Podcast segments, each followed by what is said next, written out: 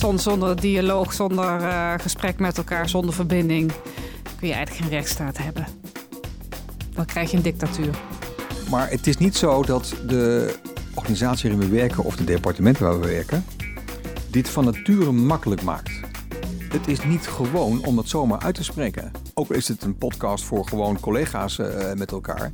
Uh, en, en waarom is dat niet gewoon? Omdat dat kan worden geïnterpreteerd als de vuile was buiten hangen. Welkom in de publieke ruimte. Een podcast over prangende vragen en taaie dilemma's die komen kijken bij een betere publieke dienstverlening. De plek waar nieuwe perspectieven een podium krijgen. Welkom, welkom in de publieke ruimte. Een nieuwe reeks met thema's die raken aan het programma Werk aan Uitvoering. Wat is er nodig om de publieke dienstverlening in ons land nog beter te maken? Een van die manieren is wellicht om eens wat vaker mensen tegen te spreken. Otto. Ja. Uh, ben jij iemand die uh, wel eens uh, iemand de, anders de, de waarheid flink vertelt? Ja, ja, ja, ja? zeker. Tegenspraak is jou niet vreemd? Nee, nee ik, ik vind het ook wel prettig om dingen scherp te kunnen stellen. Om te kijken hoe mensen reageren. Dus het heeft ook een functie soms. Hè, om, om te kijken hoe een ander reageert. Maar andersom, ik word ook veel tegengesproken. vooral, vooral thuis met drie zoons. Ah, ja, ja, maar of, of dat altijd even constructief is, die tegenspraak, weet ik niet. Maar daar gaan we vandaag achter komen. En heb je technieken ook voor jezelf? Om nee, mensen... totaal niet. Nee, gewoon bottenbijl. Uh, als ik word tegengesproken of als ik het zelf, zelf doe. Nou, ik zoek vaak naar metaforen. Ik probeer de woorden dan zo te kiezen dat ze eigenlijk zo beeldend zijn dat uh, iemand die het slim interpreteert er wat, wat, wat meer in leest dan de ander misschien. Kijk. Over de kunst van het tegenspreken, daarover gaan we het vandaag uh, hebben. En dat doen we met twee gasten. Allereerst is dat uh, Erik Pol, programmadirecteur Dialoog en Ethiek bij het ministerie van Binnenlandse Zaken en Koninkrijksrelaties. Hij schreef het vuistdikke boek, ligt hier ook op tafel. Macht en moed, ambtelijke, ambtelijk vakmanschap en de kunst van het tegenspreken. Erik, welkom. Dank je. Um, wanneer heb jij eigenlijk voor het laatst iemand tegengesproken? Goh, goede vraag het valt mezelf niet meer zo erg op eigenlijk. Ik voel me steeds vrijer om te zeggen wat ik vind. En dan is het helemaal geen tegenspraak meer. Je gewoon in gesprek met, uh, ja. met elkaar. Maar misschien heb ik dat al onlangs gedaan bij de collega's bij uh, Binnenlandse Zaken. Uh, over ons eigen programma. omdat er wel iets te zeggen valt over de context waarin we het programma moeten draaien. En dat dat niet altijd even krachtig gebeurt, zeg maar. Dus ik voel me altijd goed geholpen door Binnenlandse Zaken. Nou, daar moeten we het gesprek even over hebben. En dat wordt goed ontvangen? Ja, als je inderdaad de... de als je de goede toon ook weet te raken. Hè? Want het is natuurlijk heel makkelijk om met de botte bel, waar je net even naar vroeg, erin te hakken. Maar daar wordt niemand gelukkig van. Dat helpt ook helemaal niet. Dus het is ook wel de kunst om, uh, althans dat vind ik een belangrijke sleutel, dat je in verbinding blijft met degene met wie je spreekt. Uh, ook degene aan wie je iets uh, te melden hebt wat lastig is. En dat je ook in verbinding met jezelf blijft. Dus niet een soort van truc uithaalt of jezelf forceert. Maar, maar ja, je kunt zeggen authentiek, maar goed, wat betekent dat nou weer? Maar dat je wel vanuit je eigen tenen iets aan de orde stelt en ook in contact met die ander probeert te blijven. En, en nou, dan lukt het best wel om uh, ook gewoon in ons type organisaties moeilijke dingen bespreekbaar te krijgen. Ja. Onze andere gast, want we hebben twee gasten vandaag, uh, die weet als geen ander wat het is om tegen te spreken. Ze schreef ooit een kritische nota voor het managementteam van toeslagen, maar ving uiteindelijk bot. De nota leek van het toneel verdwenen totdat de toeslagenaffaire in de volle omgang duidelijk werd en iemand riep, heeft al niemand dit zien aankomen. Sandra Palme, welkom. Dankjewel. Uh, bekend ambtenaar inmiddels, tegen wil en dank misschien wel een beetje. En een nota die naar je vernoemd is. Als je googelt, dan vinden we, vinden we jou op jouw achternaam. Uh, hoe gaat het met je? Ja, met mij gaat het prima. Ja. Kun je wennen aan het uh, feit dat je zo bekend bent geworden, eigenlijk door gewoon je werk te doen? Nou ja, dat, dat went natuurlijk nooit. Het is een hele vreemde gewaarwording. Uh, maar ja, dat uh, neem me maar voor lief. Ja, precies. En wat heeft, heeft tegenspraak jou eigenlijk gebracht? Want als je, kun, je dat, kun je dat uitleggen? Je hebt een nota geschreven waarin je uh, in ieder geval een aantal problemen van, van de toeslagensituatie kenbaar maakte. Wat heeft jou dat gebracht? Door tegen ja, te spreken? Dat is wel grappig. Ik heb het op dat moment helemaal niet zo ervaren als tegenspraak. Oh. Eigenlijk ehm, strijd ik niet zo graag tegen onrecht. Ik strijd veel liever voor het recht. Dus mijn memo was ook, ook heel erg gericht naar, uh, naar die burger, naar de maatschappij. En, en juist het recht van die burger, voor die burger. Juist, dus het was eigenlijk een constructieve memo en niet zozeer een... een, In ieder geval in het perspectief van de burger geschreven. Ja, ja, want dat is wel een goede vraag eigenlijk. Eh, als je, als je het hebt over tegenspraak, is het gewoon zakelijk opschrijven wat je ziet... en, en dat, misschien niet, dat, dat misschien niet meteen welgevallig is voor de ontvanger... maar dat gewoon objectief omschrijven. Is dat al tegenspraak, Erik? In sommige contexten wel degelijk, ja. dus er zijn veel plekken in de Rijksoverheid waarin hoe het werkelijk gaat niet, niet gezegd mag worden.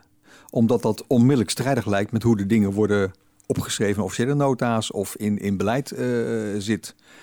Uh, dus ja, de, soms is dat ook voldoende om dat te doen. Maar het perspectief wat Sandra noemt van de burger is natuurlijk een hele belangrijke je kunt ook zeggen ethische motivatie om te mogen zeggen wat er te zeggen valt. Want we werken voor de burger en, en natuurlijk ook voor collega's en voor de politieke top en enzovoorts. Maar je werkt uiteindelijk ook voor het land. Dus als daar iets speelt, zeker als het over termen gaat als recht en onrecht.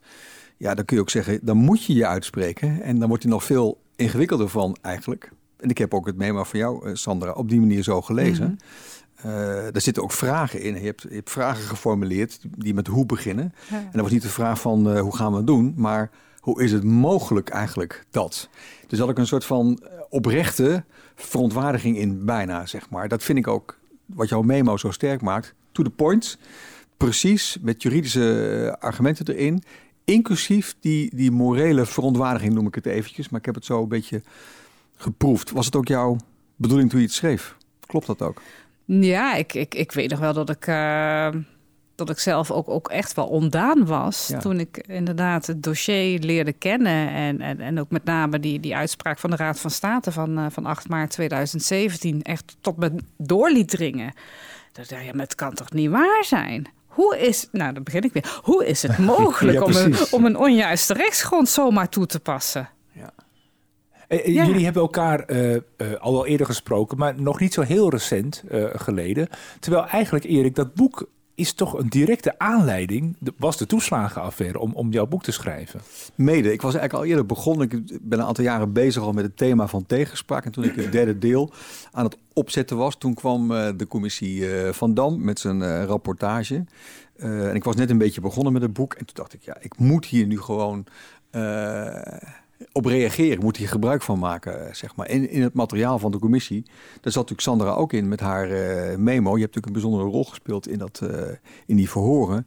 Um, dus ik heb ook het memo wat jij geschreven hebt in het boek gebruikt om, om als voorbeeld te noemen.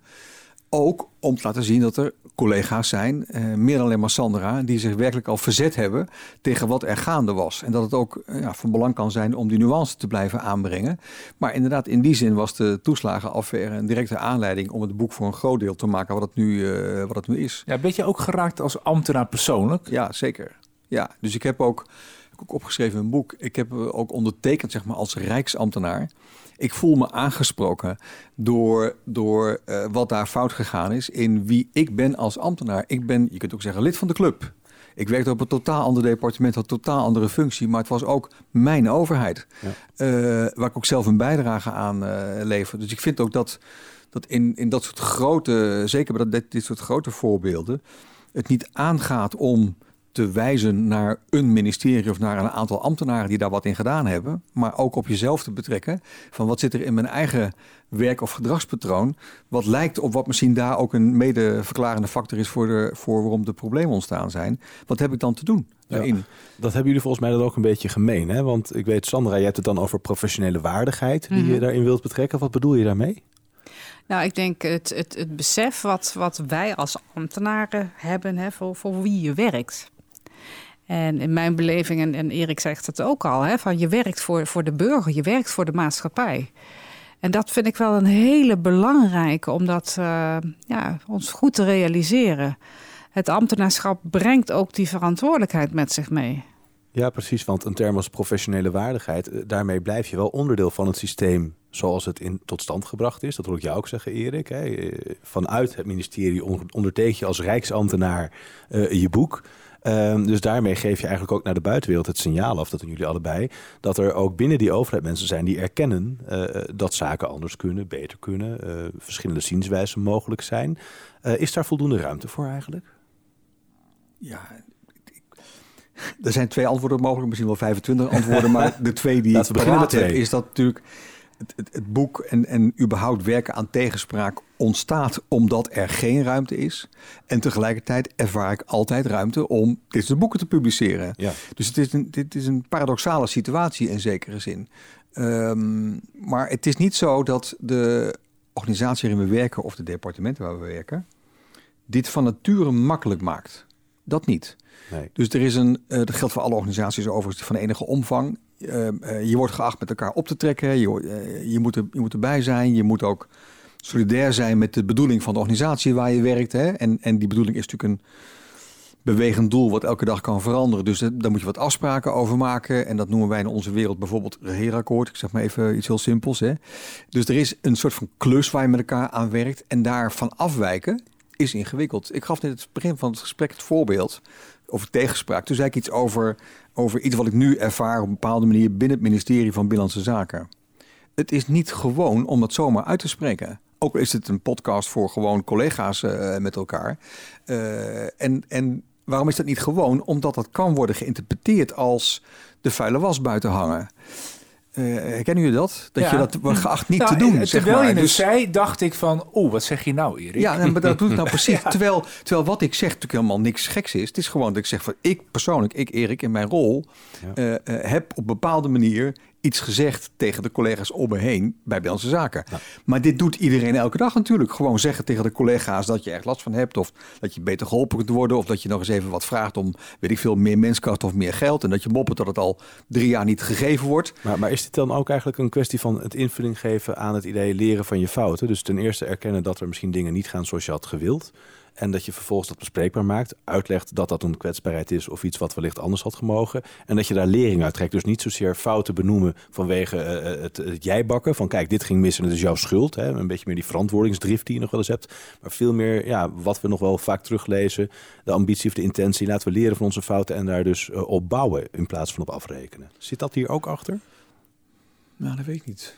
Kijk, wat er in elk geval achter zit is dat het niet per se uh, uh, klopt wat ik gezegd heb tegen de collega's van Binnenlandse Zaken. Daar begint al mee. Dus dit is gewoon, de vraag was, heb je tegenspraak gegeven? Ik kom met dit antwoord. Maar het betekent niet dat ik gelijk had met wat ik zei. Dat is maar net maar met je de voelde vraag. de vrijheid om het te zeggen. Ja, en, en daar het gesprek over aangaan. En ook weer dingen terugkrijgen. Wat je ook op het begin al zei. Tegenspraak ontvangen is ook ingewikkeld. Hè? Dus ook Ja. weer als, als programmadirecteur kritiek terugkrijgen op de manier waarop ik de club aanstuur of zo. Of wat we aan het doen zijn. Dat is ook allemaal net zozeer relevant als wat ik zelf tegen een ander eh, zeg. Dus iets van foutentolerantie is wel belangrijk. Hè? Niet, niet onmiddellijk elkaar afrekenen op dingen die misgaan of iets dergelijks.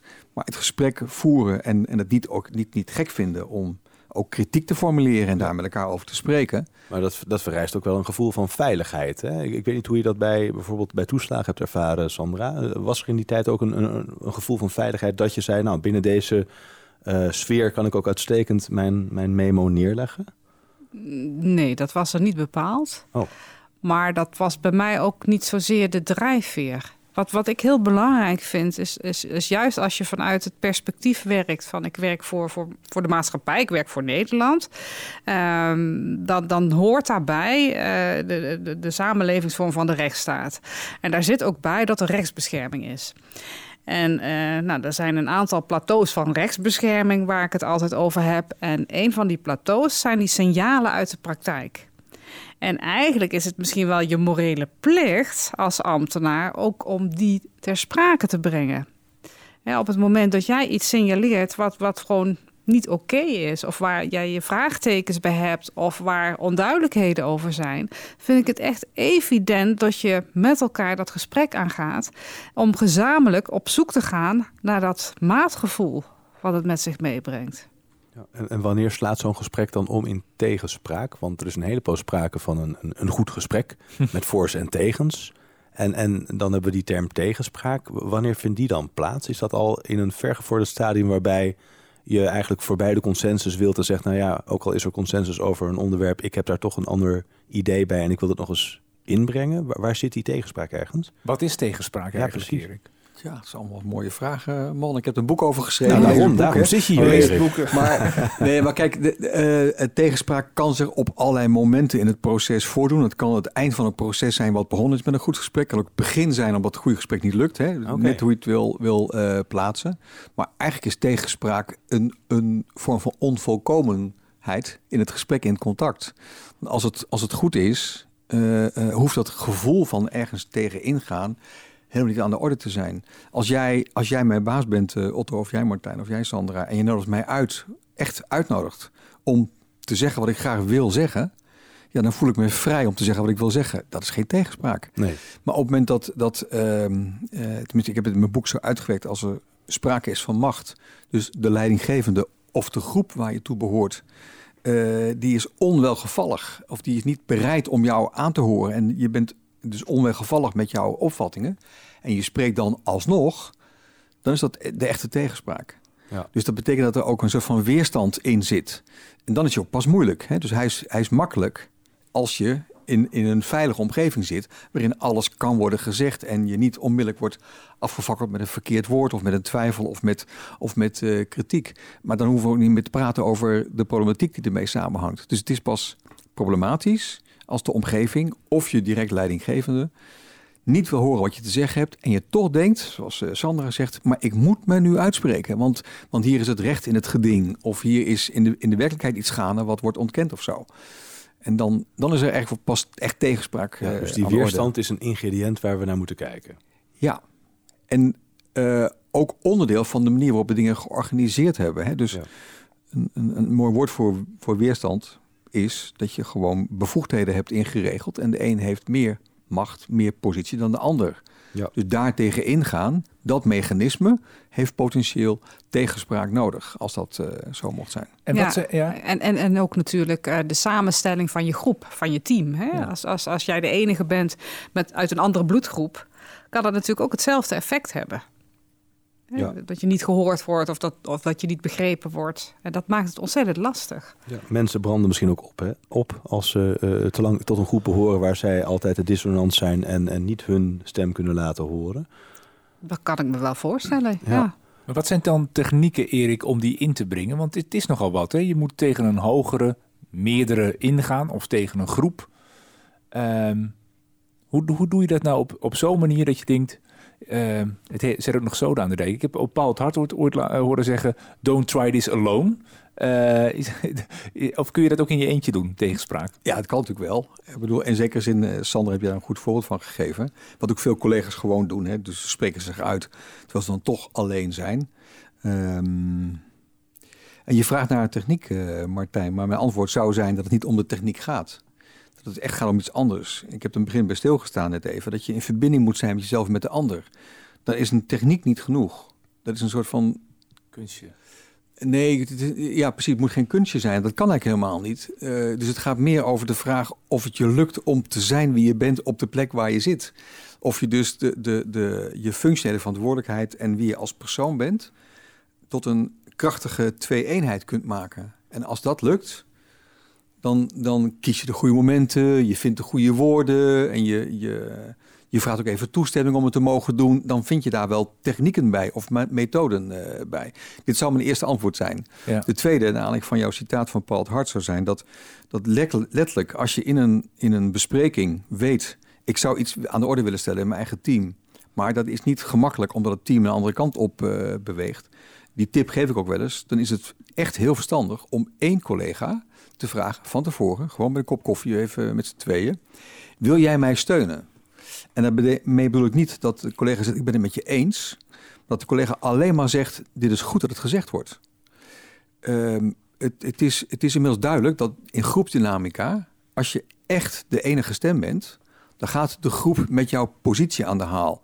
Maar als er een tweede jou ondersteunt, krijg je een andere dynamiek in de groep, waardoor ook in die groep er meer geluiden los gaan komen. Dus dat zou een techniek kunnen zijn Ja. om letterlijk te gebruiken. Maar eigenlijk is het dus beter om te zeggen: het is goed dat het gezegd wordt in plaats van ik steun je, want dan, dan slaat het misschien alsnog dood. Maar je wil eigenlijk dat gesprek op gang brengen. Ja, want het hoeft, je hoeft, het kenmerk is juist dat, het, dat, het, dat dingen die gezegd worden, gezegd moeten worden, ook als je het er niet mee eens bent. Dat is het punt. Dus als je alleen maar zegt, goed dat jij het zegt, want ik ben het er mee eens, dan, dan, dan stel je de norm dat omdat we het eens zijn, mag het gezegd worden. Maar de norm is juist, we zijn het oneens en daarom mag het gezegd worden. Dus alleen maar zeggen tegen iemand, goed dat jij je uitspreekt, ik ben het volkomen met je oneens, maar fantastisch dat we dat op tafel krijgen. Er zijn nog meer geluiden te horen. Dat, dat is een belangrijke manier, denk Ja. ik, om mee om te gaan. Dan ken jij dit, Sandra? Is het een dynamiek die ook bij, bij toeslagen speelde toen jij dit eh, eh, ook in een werkgroep, misschien in een wat kleinere setting, besprak? Van goed dat je dit zegt, Sandra. Goed dat we dit hebben geagendeerd. Nee, die ervaring heb ik niet, helaas. Ik heb wel uh, natuurlijk jarenlang ook gewerkt als vakgroepcoördinator binnen de Blauwe Dienst. En ook daar hadden we met name de inhoudelijke dilemma's die je met elkaar uh, ging bespreken. En daar was het juist heel erg belangrijk dat je vrij uit en, en, en ook onbevangen je, je mening kon geven. En dan hoeven we niet met elkaar eens te zijn. Maar wel om ervoor te zorgen dat, dat al die perspectieven aan op tafel kwamen. Ja. Weet je, dus dat, dat vind ik echt heel erg belangrijk. En dat zie ik overigens ook bij de rechterlijke macht. Um, als wij een, een, uh, ja, een, een rechtszaak nabespreken in het zogenaamde raadkameren. Maar je bent ook raadslid bij het Centraal uh, uh, ja, bij de Centrale Raad van ja. Beroep. En, en daar ga je natuurlijk heel erg uh, nou ja, de, de zaak bespreken. Maar ook daar is het ontzettend van belang dat we allemaal naar elkaar luisteren. En dat je ook, ook gewoon onbevangen je eigen mening kunt geven. En het is juist fijn als je het niet allemaal met elkaar eens bent. Juist om die andere perspectieven eh, naar voren te halen. En ervoor te zorgen dat je product, dat je eindoordeel ook, ook meer wel overwogen wordt. Want je hebt al die perspectieven erbij betrokken. Dit, dus maar dit, dit klinkt wel heel redelijk, hè? Uh, vind ik. En dat is heel mooi. Maar ja. ik, ik, ben niet altijd redelijk. Ik ben ook af en toe gewoon een keer uh, kort aangebonden. Of, of een beetje geïrriteerd. Of ik word boos. Of ik, of ik ben heel vrolijk. Maar hoe ga je om met emoties hier dan in? Want, want vanuit die redelijkheid kun je het beschouwen vanuit 360 graden. En dan kunnen we ook boeken over lezen hoe geweldig dat allemaal kan. En met methoden en zo. Maar, maar als in groepen die dynamiek nou eenmaal ook wordt ingegeven door emoties, hoe, hoe, hoe kun je dan komen tot zoveel redelijkheid? Ja, het is. Uh, het gaat juist om de emoties, uh, Otto. Oh. Dus natuurlijk begint het gewoon met een uh, stomme tekst. Ja. Omdat je iets uitgooit of gewoon helemaal opgewonden bent of boos bent of uh, weet ik veel wat. Word je dan onmiddellijk neergesabeld omdat het een vergadering is en er worden geacht emoties niet te tonen? Ja. Of is er iemand die zegt van joh, leg eens uit, waar komt het vandaan? Dus word je dan ook in je emotie, ook als die, als die ambitieus is en, en geïnspireerd is. Hè? Hij, kan ook, hij kan ook negatiever zijn in de zin van, van boosheid of, of weerstand. Maar als, als juist die emoties er mogen zijn ja. en je daar ruimte in creëert om dat met elkaar te bespreken, dan is dat een verrijking van het inzicht. En op zichzelf ja. is het al een punt, namelijk in onze cultuur is het niet gemakkelijk emoties te tonen. Nee, nee dat, dat vind ik wel leuk. Want cultuur bij de overheid. Hè, er zijn allicht ook mensen die zeggen: Nou ja, cultuur, gaat prima. Ik heb een team en ik werk met tien mannen. Die heten allemaal Gerard, zijn allemaal 53 en blank. Dat is misschien een andere cultuur, een andere dynamiek. dan dat je echt in een, in een wat dynamischer omgeving zit. waarin je ook veel actiever moet anticiperen op wat er dagelijks uh, gebeurt om je heen. Dus de dynamiek van het team waar je in zit en de cultuur die dat met zich meebrengt. zal allicht impact hebben op de ruimte die mensen voelen. om elkaar al niet tegen te spreken. Dus, dus is er in algemene zin niets voor te zeggen. Bijvoorbeeld als je het hebt over een thema als diversiteit. Hè, ik sleur er toch maar eens even bij. Er wordt veel op gestuurd. Laten onze teams diverser maken, waardoor er in ieder geval ook meer ruimte ontstaat voor nou, elementen zoals tegenspraak, noem ik het dan maar even. Nu leen ik je term, maar is misschien wel anders bedoeld. Uh, uh, moeten we daarvan uitgaan of niet? Is dat juist goed dat we daarin wat minder homogene groepen formeren en wat meer in, in, in de breedte zoeken om, om die verschillende geluiden te verzamelen in de dingen die we doen? Hoe zie jij dat, Sandra? Nou, ik ben uh, absoluut uh, voorstander van, uh, van de verschillende perspectieven. Dus in die zin is, is diversiteit natuurlijk ontzettend belangrijk. Of je dat per se in een team moet halen, ja, dat vraag ik me af. Want je zou natuurlijk ook kunnen zeggen van ik, ik richt me naar de doelgroep en ik ga het raden bij de betreffende doelgroep. Hè? Dus dat, dat, dat zou je natuurlijk ook nog kunnen doen. Waar je wel voor moet waken is dat we niet te ver daarin doorslaan. En dat je allemaal individuen hebt. Ja, precies. Hè? En, ja. en dan krijg je nog geen homogene groep. En ik vind de inhoudelijke vakkennis is natuurlijk ook wel randvoorwaardelijk om die goed geborgd te hebben. Dus dat, dat, dat moet altijd wel een goede verhouding uh, blijven. Maar wat je natuurlijk ook kunt doen, en, uh, is, is ook aangeven hè, van goh, ik merk dat, dat jij mij niet begrijpt. Of, of, of ik, ik, zie, ik zie je vragend kijken. Weet je, dat, dat kun je, je kunt het ook benoemen natuurlijk. Ja. ja, want we hebben het de hele tijd gehad over tegenspraak uh, geven. Ontvangen is natuurlijk ook nog een kunst, hè? Uh, als leidinggevende of als groep. Zijn leidinggevenden zich daar over het algemeen voldoende van bewust? Van, uh, dat er ook, om, om tegenspraak goed te kunnen ontvangen, Erik? Laat ik voor mezelf spreken. In elk ik daar eens mee beginnen. Uh, ik denk het niet. Uh, ik denk dat, dat we als leidinggevenden, of ik als leidinggevende, permanent onderschat het effect van het verschil tussen leidinggeven of niet leidinggeven. Dus er is, er, is, er is altijd iets aan de orde in een gezelschap waarin ik zelf zit met, laten we zeggen, mijn collega's in mijn team. Uh, wat te maken heeft met het feit dat we de functies op die manier hebben georganiseerd. En dat ik dus de leidinggevende ben. Dat doet iets met, uh, met mensen. Uh, en dat maakt het altijd moeilijker om je uit te spreken. Hoezeer ik ook nou ja, hè, mijn best doe en boeken schrijf en het allemaal niet wil en zo. En toch overkomt het elke keer weer opnieuw. dus je zou kunnen zeggen dat ik en misschien ook wel de collega's dit permanent onderschatten. We hadden, onlangs hadden we een collega die heeft twee maanden met ons programma meegelopen. En die gaf een paar weken geleden wat ervaringen uh, terug. En die had ook een ervaring die ze aan mij teruggaf. Namelijk, ze vond eigenlijk, ze zei iets, iets, iets mooier, maar ze vond eigenlijk dat ik te snel in een bespreking mijn opvatting gaf.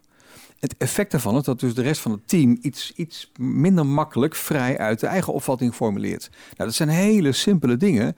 En ik moet me dus zelf disciplineren om dus mijn mond gewoon te houden. Ja, ik, ik, ik, ik, ik herken het wel in een dynamiek dat wat je net zegt, als een leidinggevende iets poneert, dan valt het gesprek eigenlijk dood. Want dan is het eigenlijk al beslist. Dan is daar een standpunt ingenomen, eigenlijk door in de hiërarchie.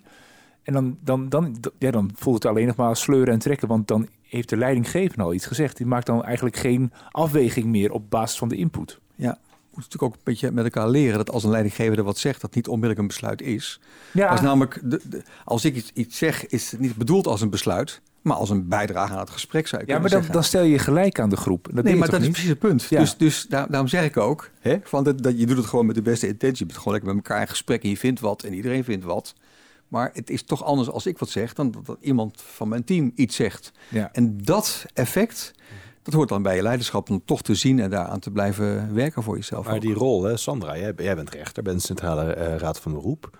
Uh, een rechter is juist volgens mij degene die die hele argumentatie en die afweging, die daar de zorgvuldigheid mm in nastreeft. De uitlegbaarheid van, van een oordeel uh, neerzet. Zijn er dan geen technieken bijvoorbeeld vanuit de, de, de rechtspraak toe te passen, ook binnen ambtelijke organisaties?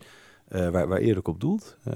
Nou ja, ik herken uh, zeker wat, wat Erik zegt. En, en wat binnen de rechtspraak heel gebruikelijk is, is om het jongste lid als eerste aan het woord te laten.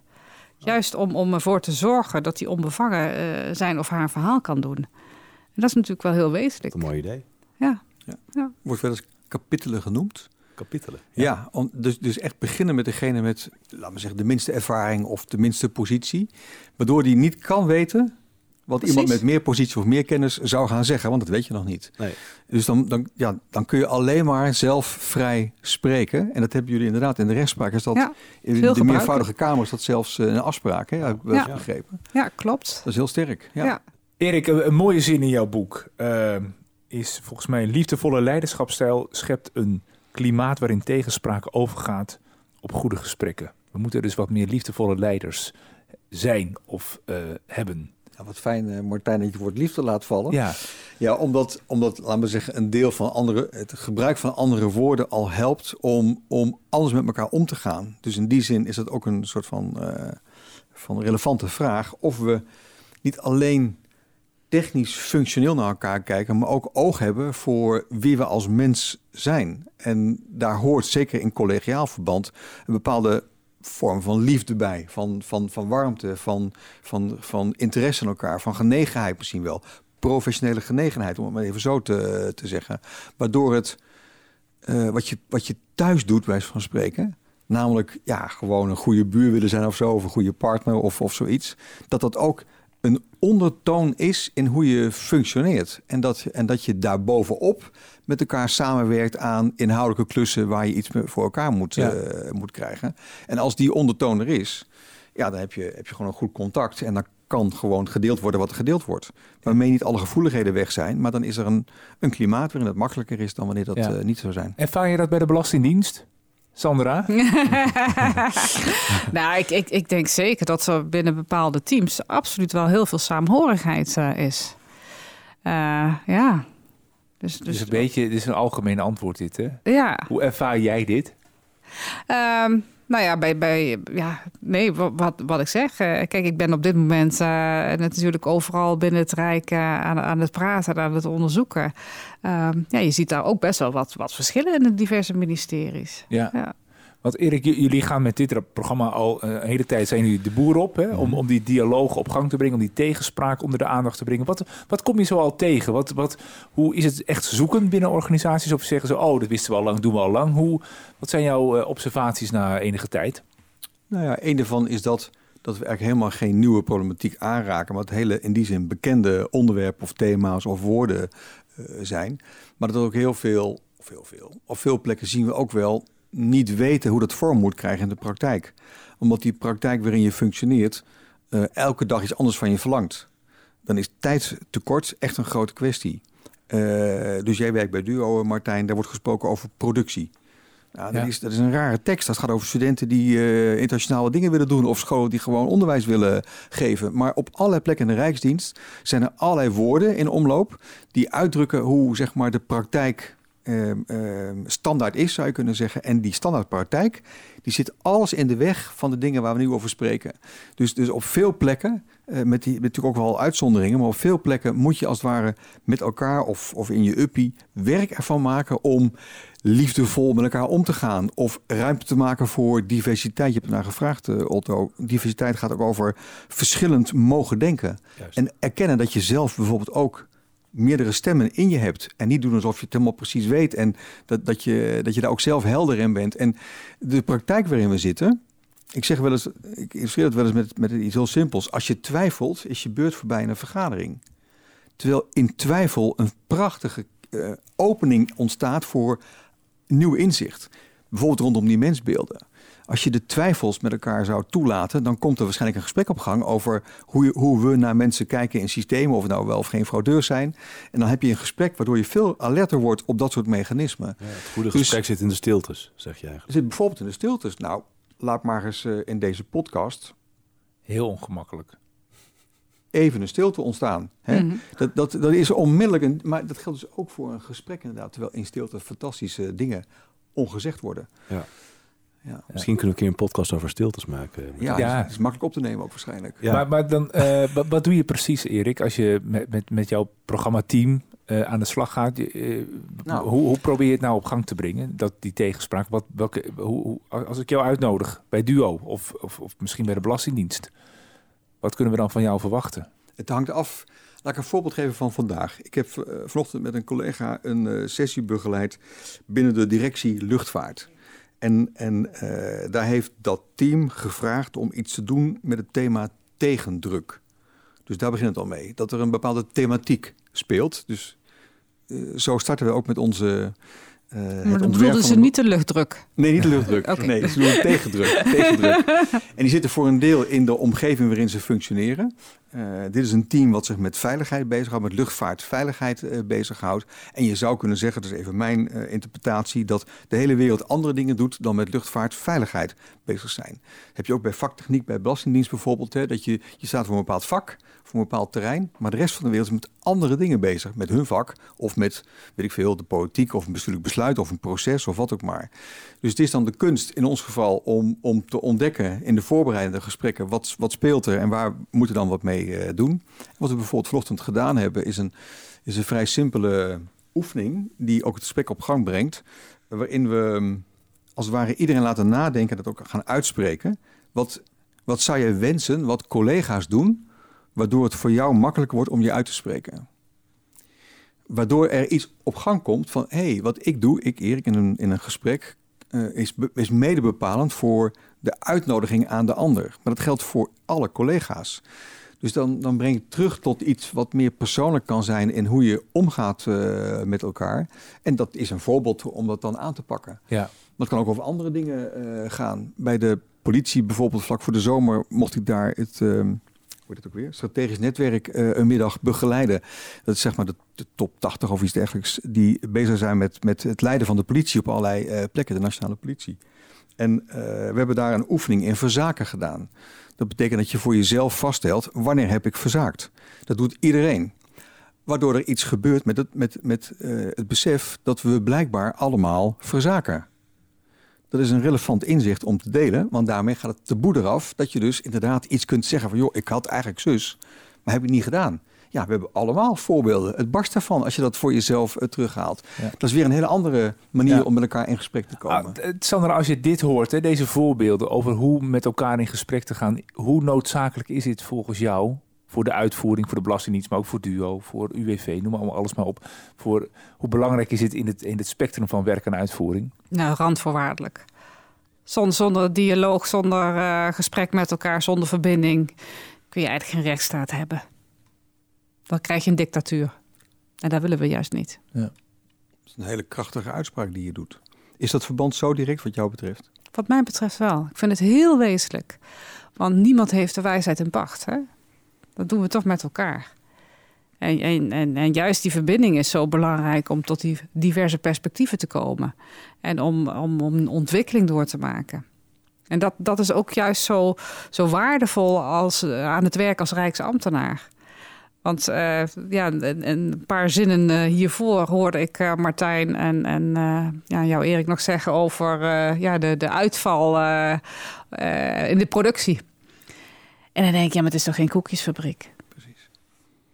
En zo beschouwen wij onze werkprocessen wel vaak. En dat, dat, dat vind ik echt zoiets bijzonders. Dat kan niet. Kan echt niet. Wij zijn geen koekjesfabriek met een nieuw smaakje erin. Wij werken voor mensen. Voor Nederland.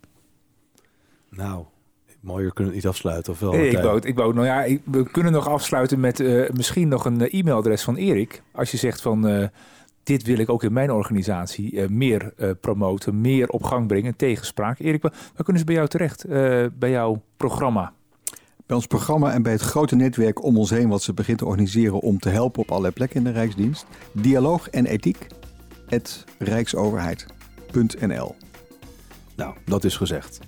Dit was de publieke ruimte, een initiatief van werk en uitvoering. Uh, naast mij zit Martijn Grimius. Mijn naam is Otto Tors. Onze gasten vandaag waren Erik Pol en Sandra Palme. Vond je dit interessant? Deel de podcast dan met collega's en geef een reactie in de comments. Abonneer je op ons kanaal, dan krijg je vanzelf de nieuwe aflevering in je favoriete speler aangeboden. Graag tot de volgende keer. Tot de volgende keer. Oh ja, nog even dit. Essentie voor mij was uh, met name een, een stuk uh, reflectie op rechtvaardigheid. In een speciale aflevering van de publieke ruimte blikt Sandra Palmen terug op haar tijd bij toeslagen. Um, nou ja, de, de, de leden van het werkgroepje vonden het beter om alle casussen individueel uit te procederen. Ze vertelt wat het met haar persoonlijk deed. Nou, je blijft er wel mee zitten. Hè, want je weet gewoon dat er grote groepen mensen in de problemen komen. En dat, dat is best wel moeilijk. En over de kracht van de inhoud van het memo. Ik heb wat dat betreft ook altijd wel het vertrouwen gehad dat het vroeg of laat naar buiten zou komen. Omdat het voor mij zo evident in strijd was met, met alle vormen van recht die ik maar kende. Nu te beluisteren in je favoriete podcast app.